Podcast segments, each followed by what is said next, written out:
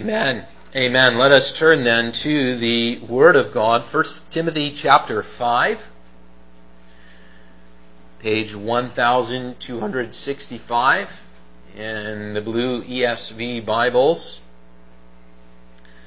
1 Timothy chapter 5, and uh, for those who were here last week, we looked at verses 9 to 16. Uh, we really kind of skipped over verse 14. And so we're we're going to begin our reading there, and we're going to spend some time looking at verse 14 now this morning. And then if you're looking at your outline, we have four points in the outline, as sometimes happens when I put four points in the outline. Realize we're not going to make it to the fourth point, and that happened again uh, this morning. So uh, we will not will, will not make it to the first verses of chapter six, but we will read it. They do uh, they do have a common theme of being called to honor different positions, uh, even if that might be difficult sometimes. Uh, but we'll we'll really be looking at chapter 6, verse 1 and 2, Lord willing, in a couple of weeks. But we'll still read through there. So we'll begin our reading at chapter 5, verse 14. We'll read through chapter 6, verse 2. Let us hear the very word of God. So I would have younger widows marry, bear children, manage their households, and give the adversary no occasion for slander. For some have already strayed after Satan. If any believing woman has relatives who are widows, let her care for them. Let the church not be burdened so that it may care for those who are truly widows. Let the elders who rule well be considered worthy of double honor, especially those who labor in preaching and teaching.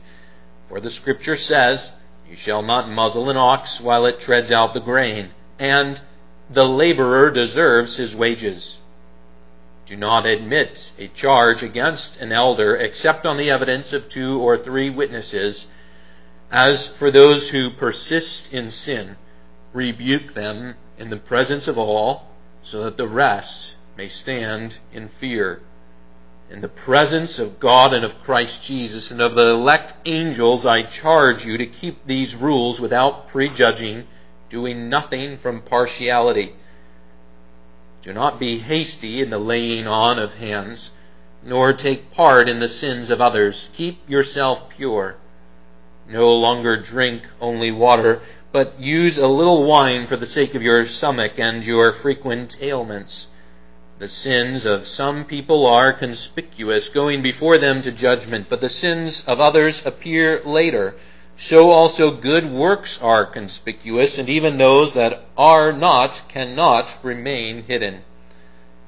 Let all who are under a yoke as bondservants regard their own masters as worthy of all honor, so that the name of God and the teaching may not be reviled. Those who have believing masters must not be disrespectful on the ground that they are brothers, Rather, they must serve all the better, since those who benefit by their good service are believers and beloved. Teach and urge these things. So far, the reading of the holy word of God. Dear congregation of our Lord Jesus Christ, in Luke chapter 20, in verse 25, Jesus says these words Render to Caesar the things that are Caesar's, and to God the things that are God's. There is honor and worship which is due to God, which is never due to any man or any woman.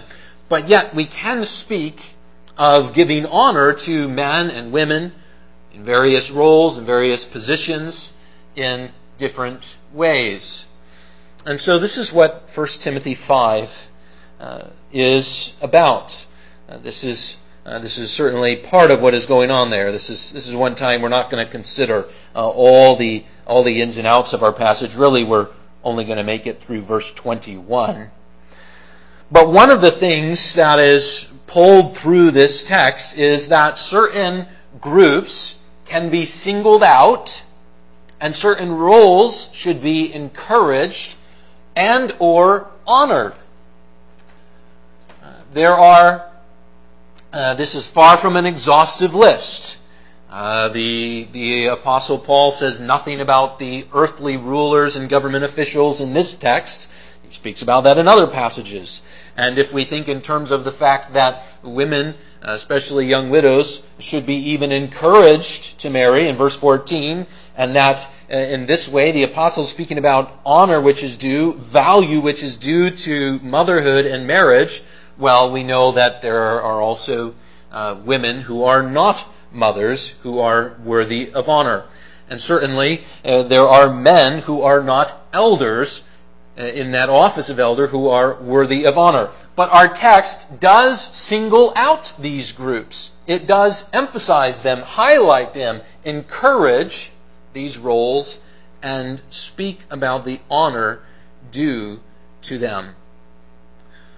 But again, there is a finally an honor which is due to God alone. Only God is above rebuke. Only God is perfect. And so whatever earthly position you have, uh, there is still rebuke if you are unfaithful. So our theme, putting that together, is this Give honor to whom honor is due, and rebuke any, whatever their position, who are in sin.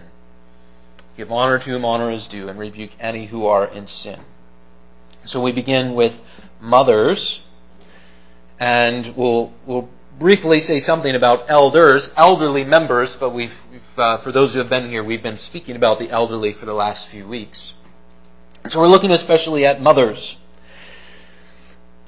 For mothers and widows, there is a time when they need to be rebuked.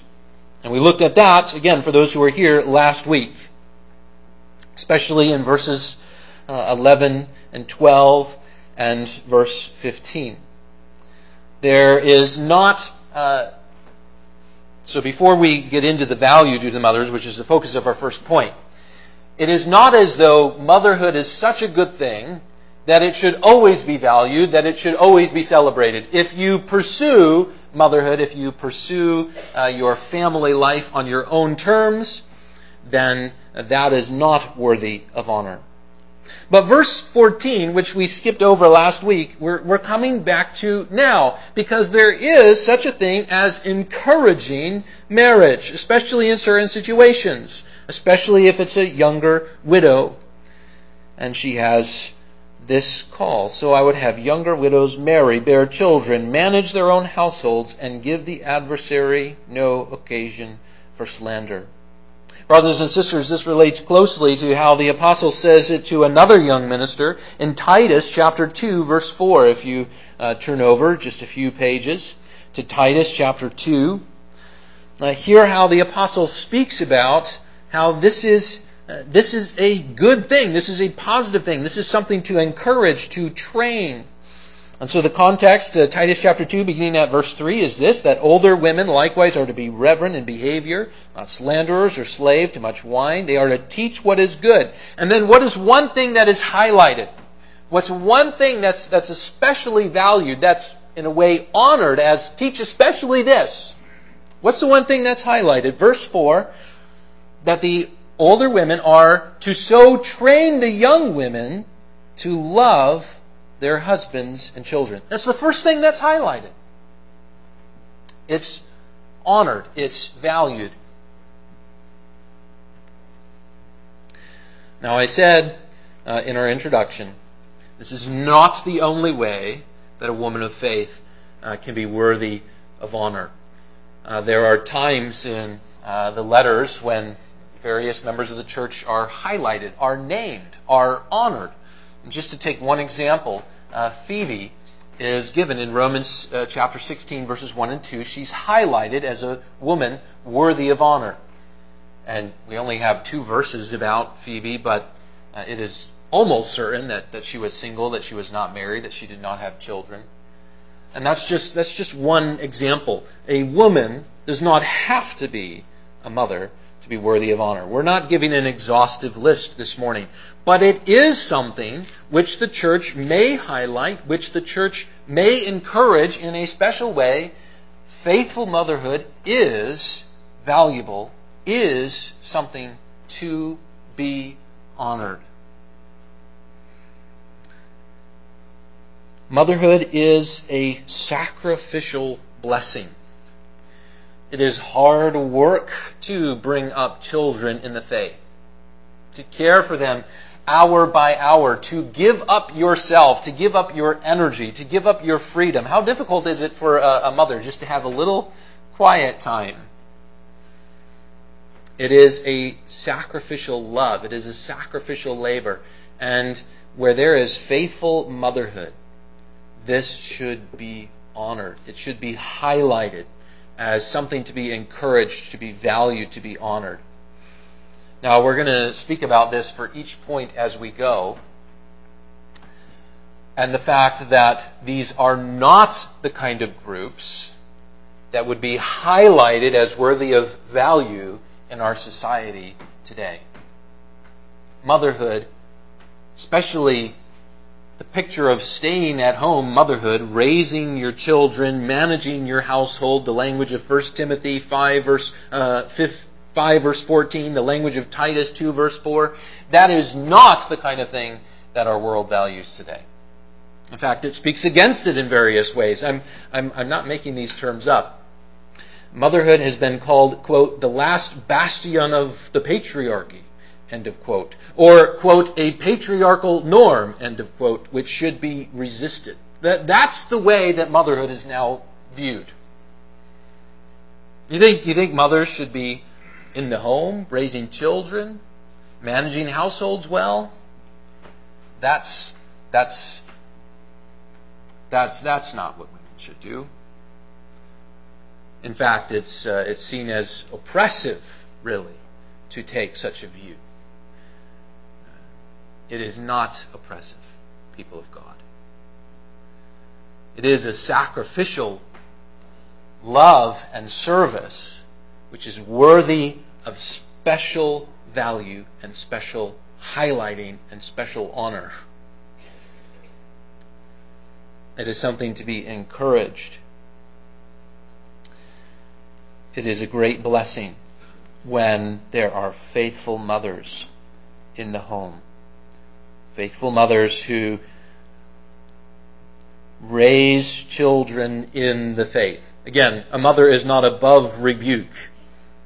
If you uh, seek motherhood in a way which goes against the uh, the faithful commands of God, well, then that is that is something to be rebuked, and we we looked at that last week for those who were here.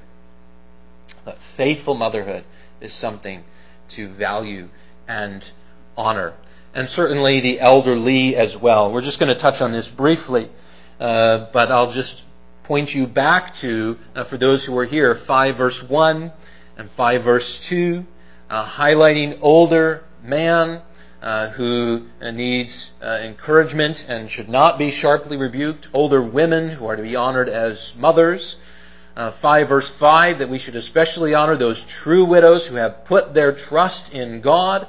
And all of this uh, leading up to 5 verse 16. The fact that uh, widows really stand for all of the elderly in, in some ways. They are worthy of honor, of care, of respect.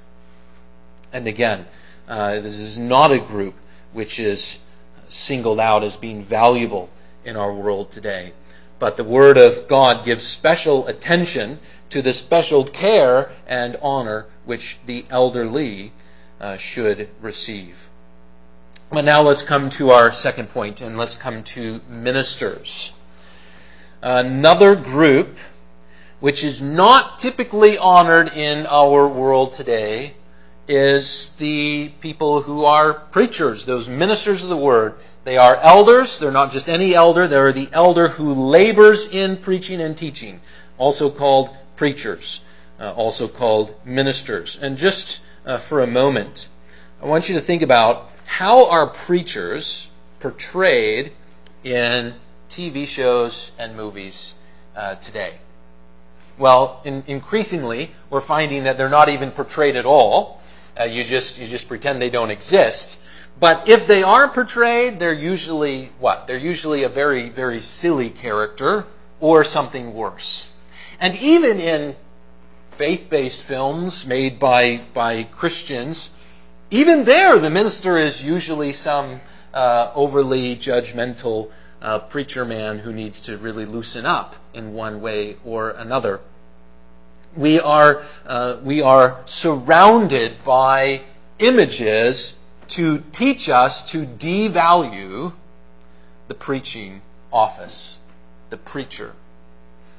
The Apostle Paul does not speak about the office of preacher in this way. He says they are worthy of honor. It's true for all elders, and we're going to look at all elders broadly in our third point. It's even especially true. There is a double honor which is due to those who labor in preaching and teaching. They labor in preaching and teaching. And so what is that double honor? Well, it's specified in verse 18. In, in short, we can say it this way. They deserve not only respect, this, we might say the first honor, but also, the double honor, they deserve remuneration. They deserve uh, payment. Respect and remuneration. Honor and honorarium. And so in verse 18, it's, it's plain that this is, this is the direction the apostle is going.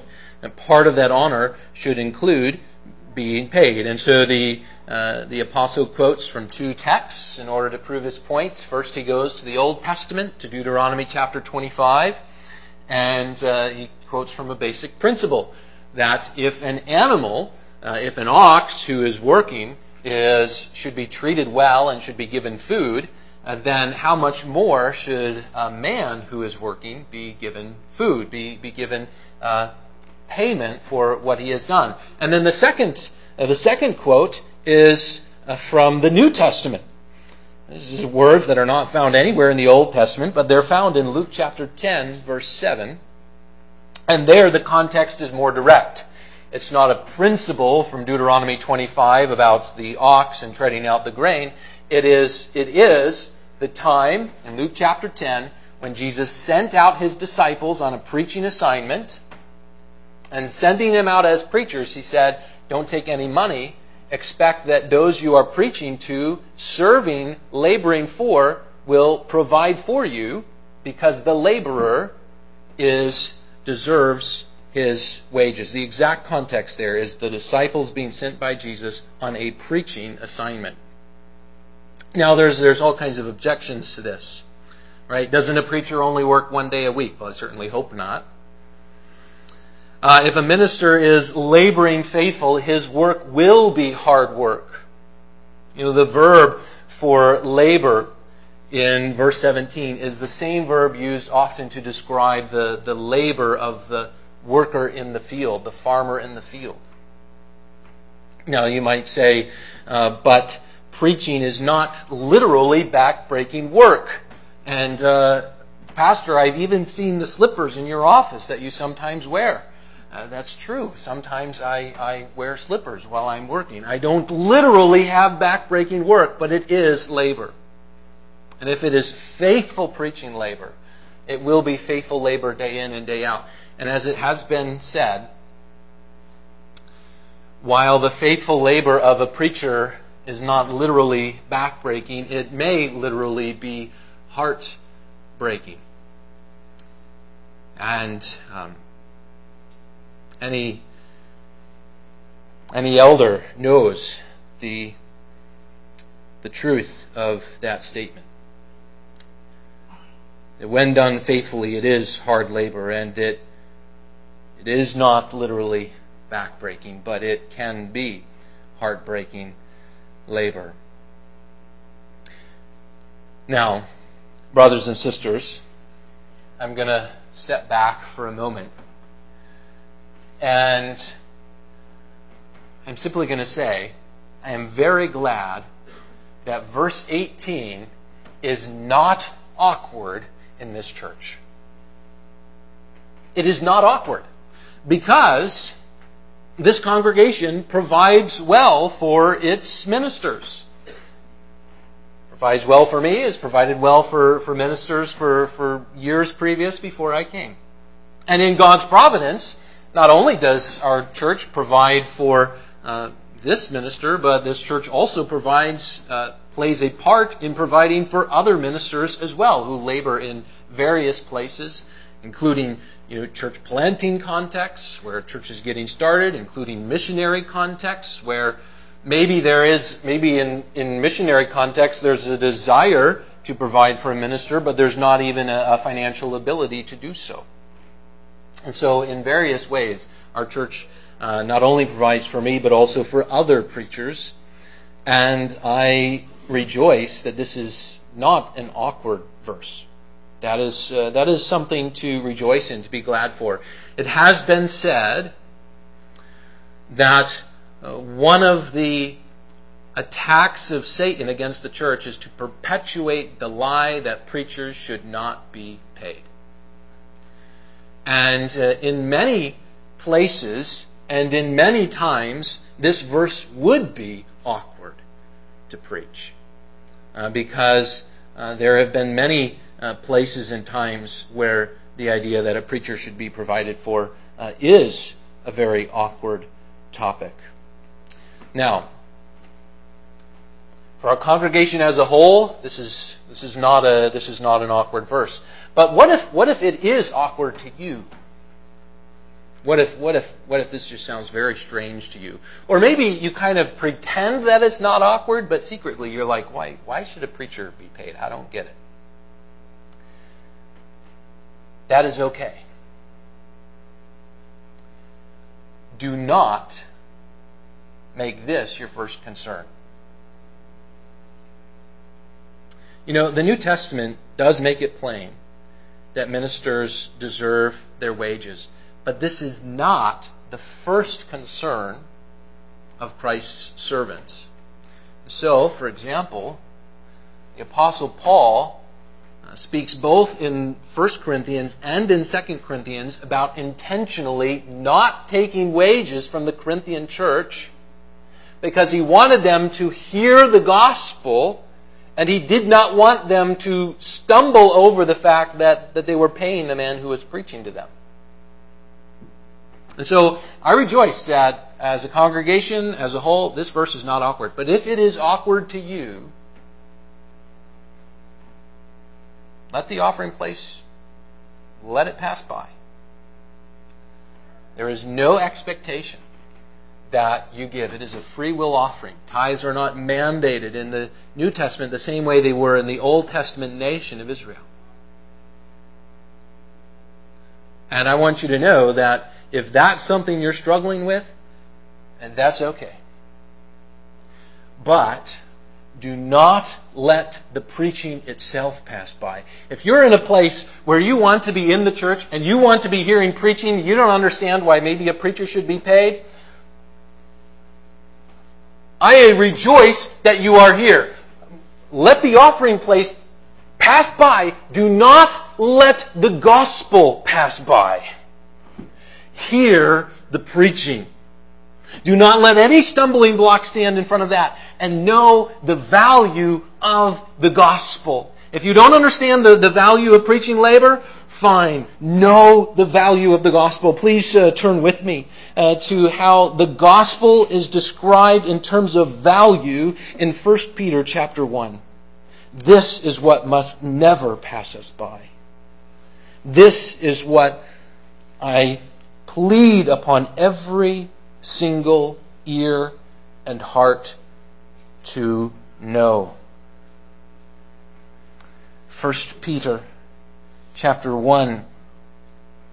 We've already had our uh, assurance of pardon from the beginning of this chapter earlier in this service. Now we read from verses uh, 17 to 19 of 1 Peter chapter 1. And if you call on him as Father who judges impartially according to each one's deeds, conduct yourselves with fear throughout the time of your exile, knowing that you were ransomed. It is a ransom, it's a payment. knowing that you were ransomed from the futile ways inherited from your forefathers, not with perishable things such as silver or gold, but with the precious blood of Christ, like that of a lamb without blemish or spot.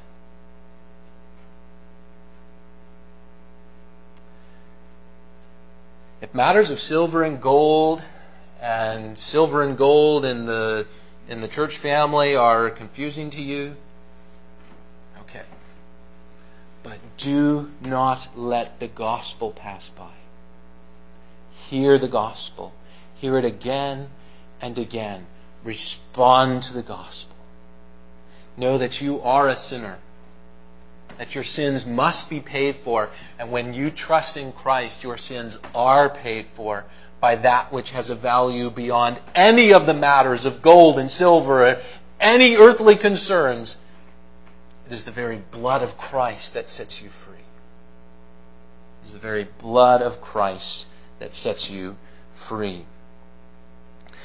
Now, there is much more uh, that we can say about this. Lord willing, uh, we will return to this as we work into 1 Timothy 6, verse 5, because there are specific warnings and rebukes uh, about anyone who would imagine that 1 Timothy 6, verse 5, godliness is a means of gain. But we'll uh, get to those warnings, uh, Lord willing, in a couple of weeks. For now, let's move to our third point, which has its own warnings. Uh, elders, office bearers. All preachers are elders but not all elders are preachers. There are some elders who are lay elders. They are, they are not paid. It is not a professional office. They do not labor in teaching, which requires full-time service. They are able to teach, looking back at the, the qualifications in chapter 3, uh, but they are, they are not preachers. They are, they are part of the council of elders, which includes both preachers, elders who teach, and lay elders, elders who do not labor in teaching. And so now, in verse 17, uh, the apostle introduces all of the elders. Let all the elders who rule well be considered worthy of double honor. And then he narrows in, especially those who labor in preaching and teaching. And he addresses that subcategory of elders in the rest of 17 and verse 18. That's what we looked at for our second point. Now we're back to considering all of the elders. Verse 19. Do not admit a charge against an elder. And we're back to considering all of the elders. Well, who are elders? What do they do? What's their role in the church? They are the rulers of the church. They are those who rule well. They have a shepherding, they have a spiritual authority. That's why they're also called overseers. That's the title given to them in chapter 3, verse 2. They are uh, called in a specific way to shepherd the flock. And so we also, because of 1 Peter chapter 5, so we're going to read one more text from 1 Peter. 1 Peter chapter 5, beginning at verse 1. And because of their shepherding, leading role, sometimes we call them shepherds. 1 Peter chapter 5, verses 1 to 4. So I exhort the elders among you, elders is a big term, as a fellow elder, not every, uh, not every elder is a preacher, but every preacher is an elder, and the apostles were also elders. Elder is that ruling office. As a fellow elder and a witness of the sufferings of Christ, writes the apostle Paul, as well as a partaker in the glory that is going to be revealed, shepherd the flock of God that is among you, exercising oversight, not under compulsion, but willingly, as God would have you, not for shameful gain, but eagerly, not domineering over those in your charge, but being examples to the flock. And when the chief shepherd appears, Remember, there is honor which is due to God alone. He alone is the chief and perfect shepherd. And when the chief shepherd appears, you will receive the unfading crown of glory. They are elders, they are overseers, they are shepherds. So then we may ask, how could an elder be rebuked? And so we must remember there is never a single elder in a church. The New Testament speaks of elders and churches in many places, and it's always a plurality. One of the reasons is because the council of elders needs to be able to rebuke a wayward elder. And that's, and that's what 1 Timothy 5, verses 19 and 20 are about. There are men set apart in the overseeing, ruling, shepherding office in the Christ of church, but they should never be seen as above rebuke. Where there is a wayward elder, he must be rebuked. And the full council of elders must be willing to do that without prejudicing, without partiality, the end of verse 21. They can't say, well, this is a fellow elder. I don't want to rebuke him. No, anybody who persists in sin must be rebuked. And how exactly is this to happen? Well, we're not going to work through all these details, but I'd encourage you to write down Matthew chapter 18. And uh, if you have any questions about this, look at Matthew 18 and compare it with 1 Timothy 5, verses 19 and 20. And I'm going to summarize the relationship. The relationship is this that an elder is to be rebuked along the same pattern that anyone in the church is to be rebuked. And so there's even reference to the same Old Testament principle, quoting from Deuteronomy 19, verse 15, about the need for two witnesses to make a charge. In short, elders are to be held to the same standard as any member. There is to never be a domineering or tyrannical rule any who persist in sin, see that language in verse 20, for those who persist in sin, whether they are elders or not elders, are to be rebuked. That language, persist in sin, is so important.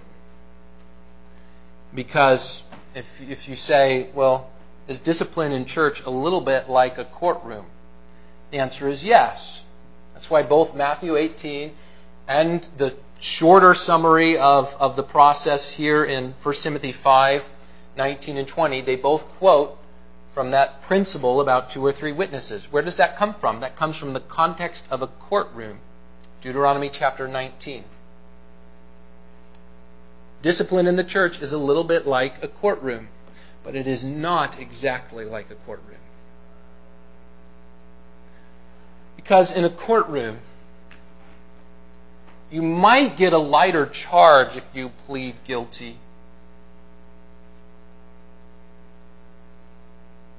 But the sentence does not change. In a courtroom, guilty is guilty.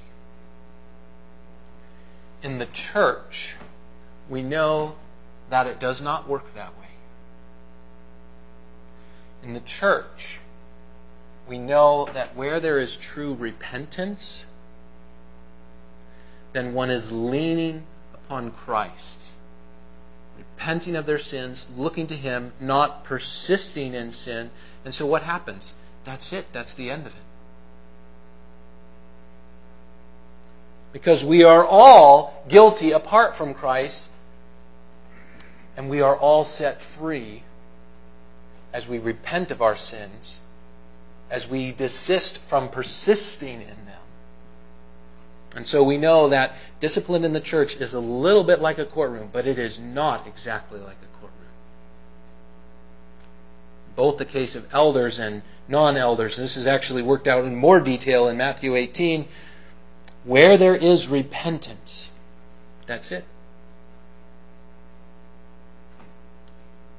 You don't need to go any further.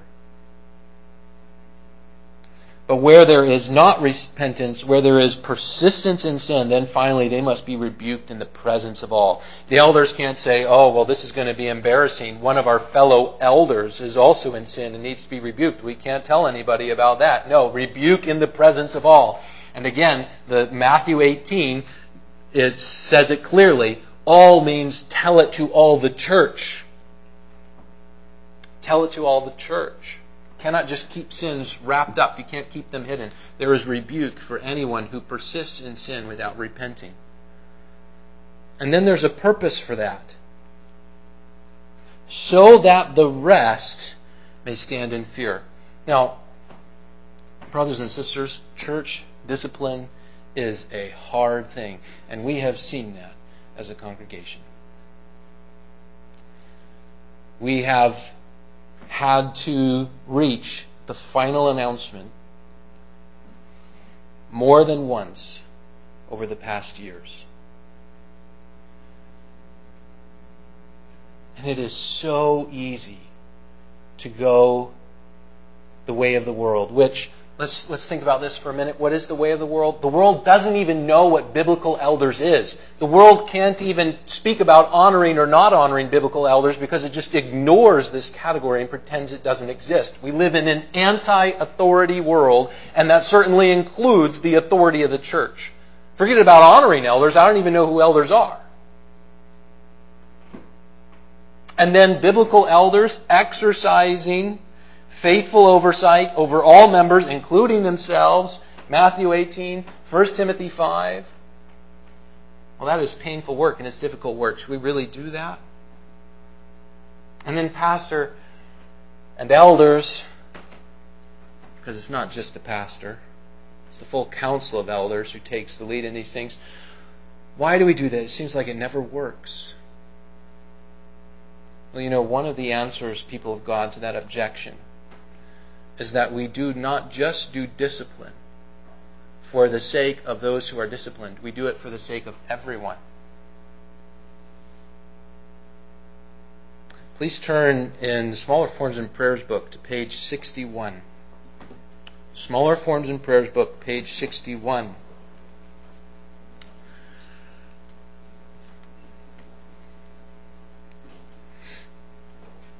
Sometimes church discipline is working in the sense of it's leading to someone to righteousness and we don't even know about it.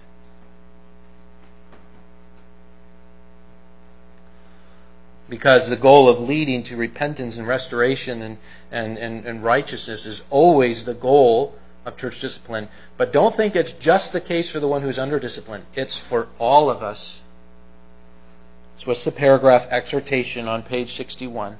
As we are saddened by this event, whenever we reach a point where someone persists in sin and the rebuke must be made in the presence of all, let us be warned to fear the Lord and live close to Him and His Word. Let us not harden our hearts, but let us place ourselves under the discipline of our Master who with a loving and firm hand renews our lives through the ministry of the Word and Spirit and the loving care of His church. Remember, it is, it is not finally like a courtroom. Wherever there is repentance, there is renewal and restoration.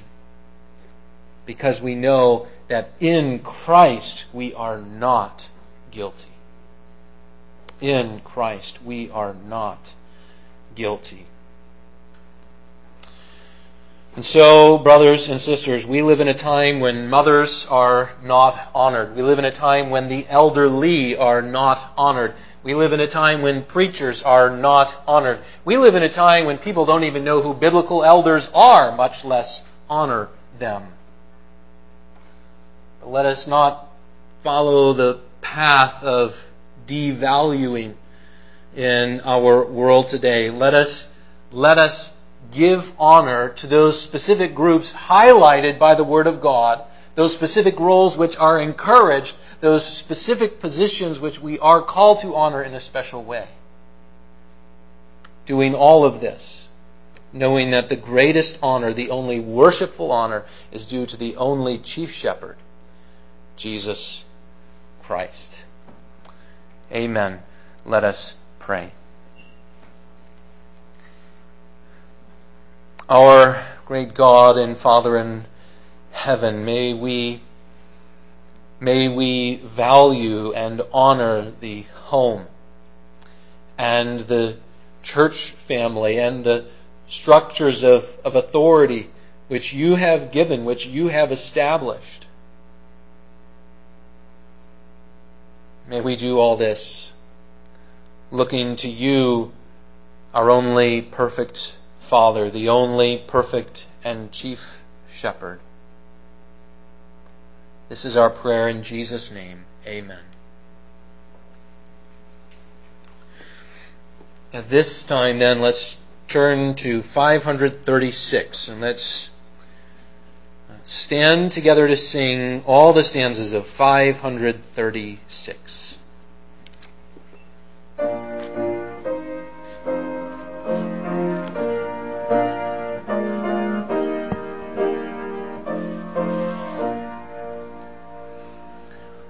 Jesus calls